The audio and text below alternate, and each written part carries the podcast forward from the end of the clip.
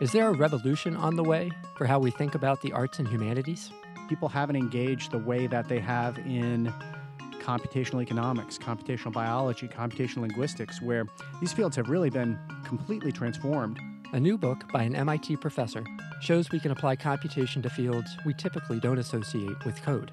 I'm Nick Montfort, and uh, I'm professor of digital media here at MIT and comparative media studies and writing.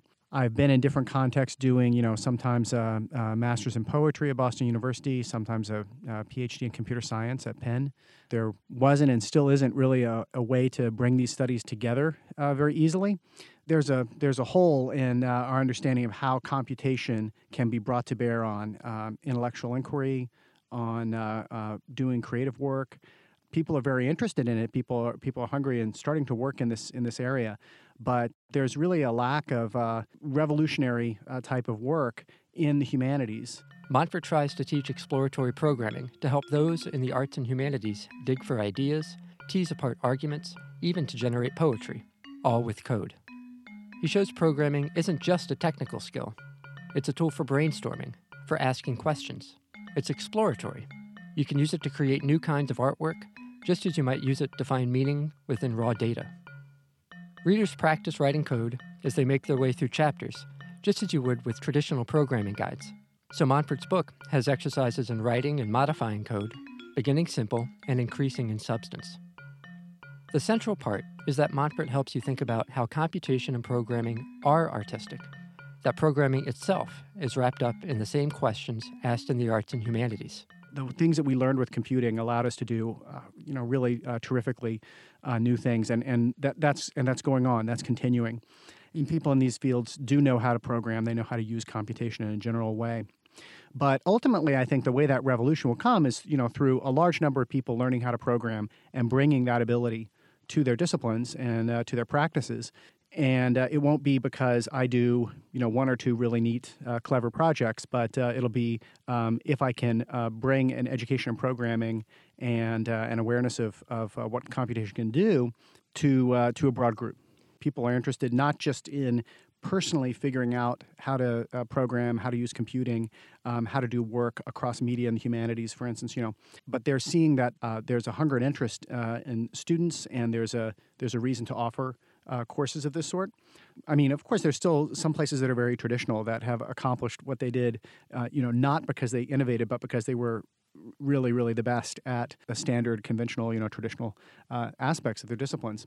But in addition to that, um, there's people willing to um, uh, take risks and explore and to and to teach in this area. So I think there's more of an environment. There's more possibility for um, uh, for programming becoming uh, something of broad significance in the humanities and arts, and, and for people to use computing in, uh, in really compelling ways. One of the things when I started working on it, I started talking with people about this. I started describing the project and showing you know early materials and discussing it. And uh, actually, there were many people who said, uh, uh, and not not people who were you know just starting their faculty career, not people who were in graduate school or undergraduate, but uh, there were older people who said, "Oh, I really want to uh, learn to program from this book. You know, this this would be good for me. This interests me. And at least early on, there weren't a lot of people who said, "Oh, I want to I want to teach this course." You know, fortunately, people have taught courses based on this, and you know, this is coming along. But uh, but the early reaction that I had when I first started working on it um, was that people were personally interested and people who weren't going to enroll in semester long courses. I mean, you know, pe- people who were who um, were older, who had a, a lot of di- disciplinary expertise and a lot of background in in the work they're doing. Um, but now they, they really were interested to see what you know what could be done with computation. So the book is on the one hand a textbook, yes, um, and there are exercises and there's you know uh, direction for classroom use, but then it's also for people who want to pursue this individually. I mean, one thing that I just realized recently is the way that people um, go into uh, museums. This is something I don't have training as a visual artist. I don't do this, but you'll notice that people will sit on stools and they'll sketch you know they'll make copies of, of drawings to understand more or paintings you know to understand more about them so part of my engagement with these these systems is that they're interesting things to sketch and re-implement to do my version of them was interesting for me but there are also things that you know historically like um, uh, I mean, people may like uh, these these systems or not. They may find some of them trivial. They may uh, deny that there's a connection to literary history, but but they they are things that are influential and that um, have existed um, in the history of how poetry, writing, um, and computation fit together, and they've been they've been done since since the 50s. You know, with general purpose digital computers. You know, I'm interested in showing these um, uh, these histories and prehistories of uh, of digital media and uh, uh, so it facilitates that to to re-implement these systems, to be involved with them, to share them. And then I'm also interested in um, uh, letting people um, uh, uh, play with and modify, you know, work with these uh, sorts of simple programs. And so these are s- programs that aren't uh, tremendously. They don't involve uh, advanced uh, machine learning techniques. They they don't involve huge stores of data that limited numbers of people have access to. Right? Um, they're pretty small and self-contained, and so they're good from a historical perspective, but also from a perspective of inviting play and work. Uh, and and you can also think of them as someone. Um, uh, trying to write, you know, in a uh, in imitation of a poet or someone trying to uh, uh, sketch uh, uh, a painting that they see, you can think about you know the ways of reading and seeing that might be enhanced by by working with these systems. Also, I see programming as a practice. Uh, it's something like um, I don't want to strain the analogy to natural language, but if you're trying to learn a language, you know you have to actually work at it every day. You have to try to speak it and read it, and you know, um, you, can, you it's not something that that just uh, you can spend a little time studying here and there, um, and you sort of get the concept. You know, you need to you need to work at the practice of it.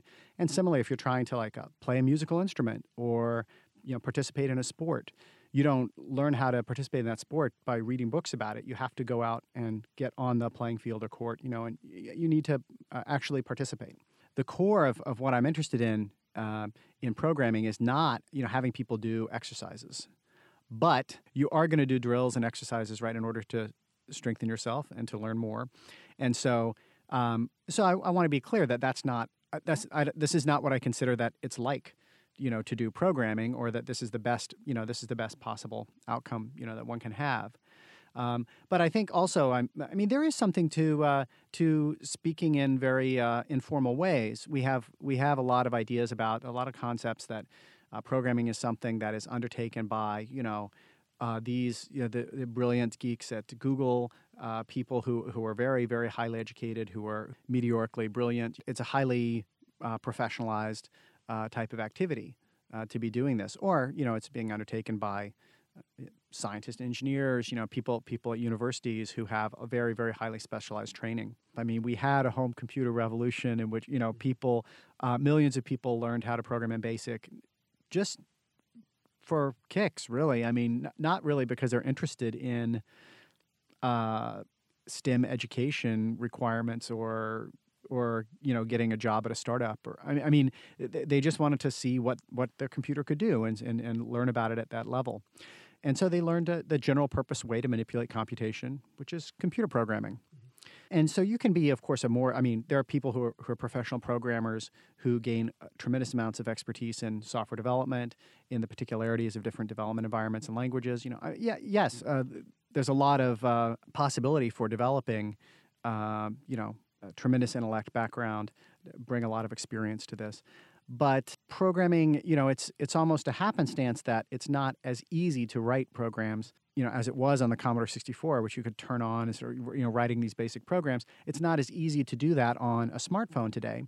And it has to do with the nature of the marketplace, uh, as well as these these concepts and ideas. We, you know, we still think it's okay to to offer this to kids and have kids learn about programming. You know, that's all right. But um, but there's something uh, intimidating or frightening about um, you know um, master students in the humanities, like you know, lear, you know, learning about this.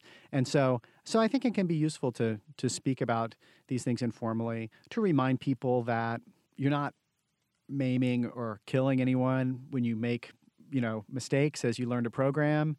Uh, there are other activities we undertake, like learning how to drive, where you can do that actually. Like you know it's you have like it's much much more dangerous right?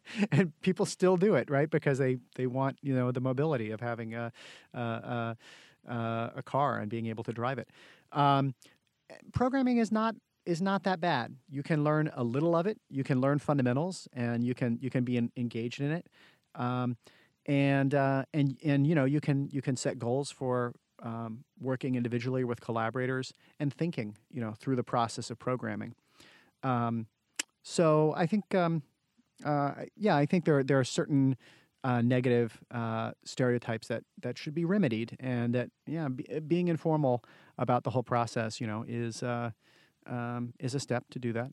But it turns out, I think this exploratory mode, the way in which, for instance, people people who are good writers um, know that writing is not just uh, producing a report about, you know, for instance, a scientific experiment, um, but writing can be a way of thinking, inquiring. You know, the the whole concept of an essay as uh, wandering and uh, trying to to find out and discover new things. Right. So you know, these are these are all concepts that come uh, that that that people who who you know hopefully people who have a, a, college education eh, pretty much in any field and and and learn at the college level about writing hopefully people will be aware of this well i think that this type of exploratory um, this uh, type of sketching uh, this this initiative and inquiry um, is something that happens with uh, with programming as well. Exploratory programming for the arts and humanities was published by the mit press. It's for sale in both hardcover and as an ebook at mitpress.mit.edu slash exploratory. This recording was produced by me, Andrew Whitacre, and I'm the Communications Director in Montfort's Home at MIT, the Comparative Media Studies and Writing Program. Find us at cmsw.mit.edu. And our thanks today to studio manager Matt Russell of MIT Audio and Visual Services, hosting us in his studio in the heart of MIT's Cambridge campus.